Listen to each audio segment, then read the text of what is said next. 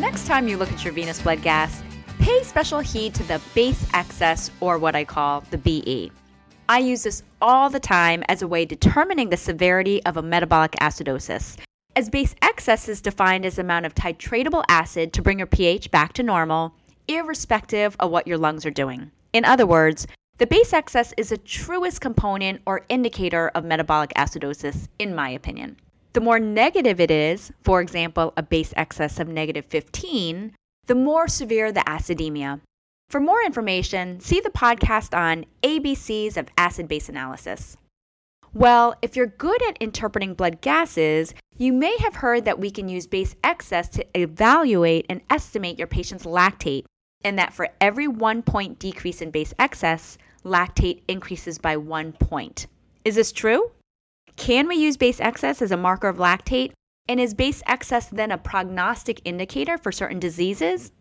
Santoro Beer et al decided to use patients with gastric dilatation volvulus, or GDV, to investigate this relationship, since multiple studies in the past have suggested that lactate values are prognostic for patients with GDV. In this retrospective study performed at University of Pennsylvania, the authors evaluated 78 dogs with GDV. 21% of the dogs had gastric necrosis and 83% survived to discharge. 17% died or were euthanized. Dogs with gastric necrosis that underwent surgery were 7.1 times more likely to not survive as compared to dogs without gastric necrosis. In other words, the healthier the stomach was, the better the prognosis. The duration of hospitalization in the ICU for dogs with gastric necrosis was significantly longer than for dogs without gastric necrosis.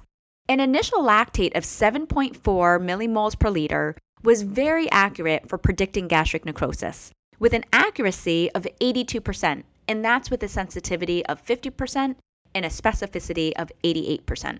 Likewise, this same lactate of 7.4 millimoles per liter was 88% accurate in predicting outcome, and that's with a sensitivity of 75% and a specificity of 89%. While base excess and lactate at admission were significantly inversely correlated with each other, base excess was not a good predictor of outcome or gastric necrosis. In other words, use your base excess to assess the severity of metabolic acidosis, but don't use it to predict gastric necrosis or outcome like the way we do with lactate. So, what can we take away from this article? Since a lot of people use lactate values for prognostic purposes in GDV, the important message here is that it seems, based on the study, that you can't use your base excess measurements to uh, estimate your lactate. You actually have to measure a lactate to predict this.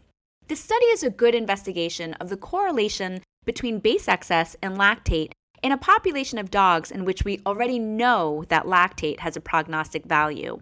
More recently, monitoring of lactate clearance has been investigated in dogs with GDV and may also have prognostic value.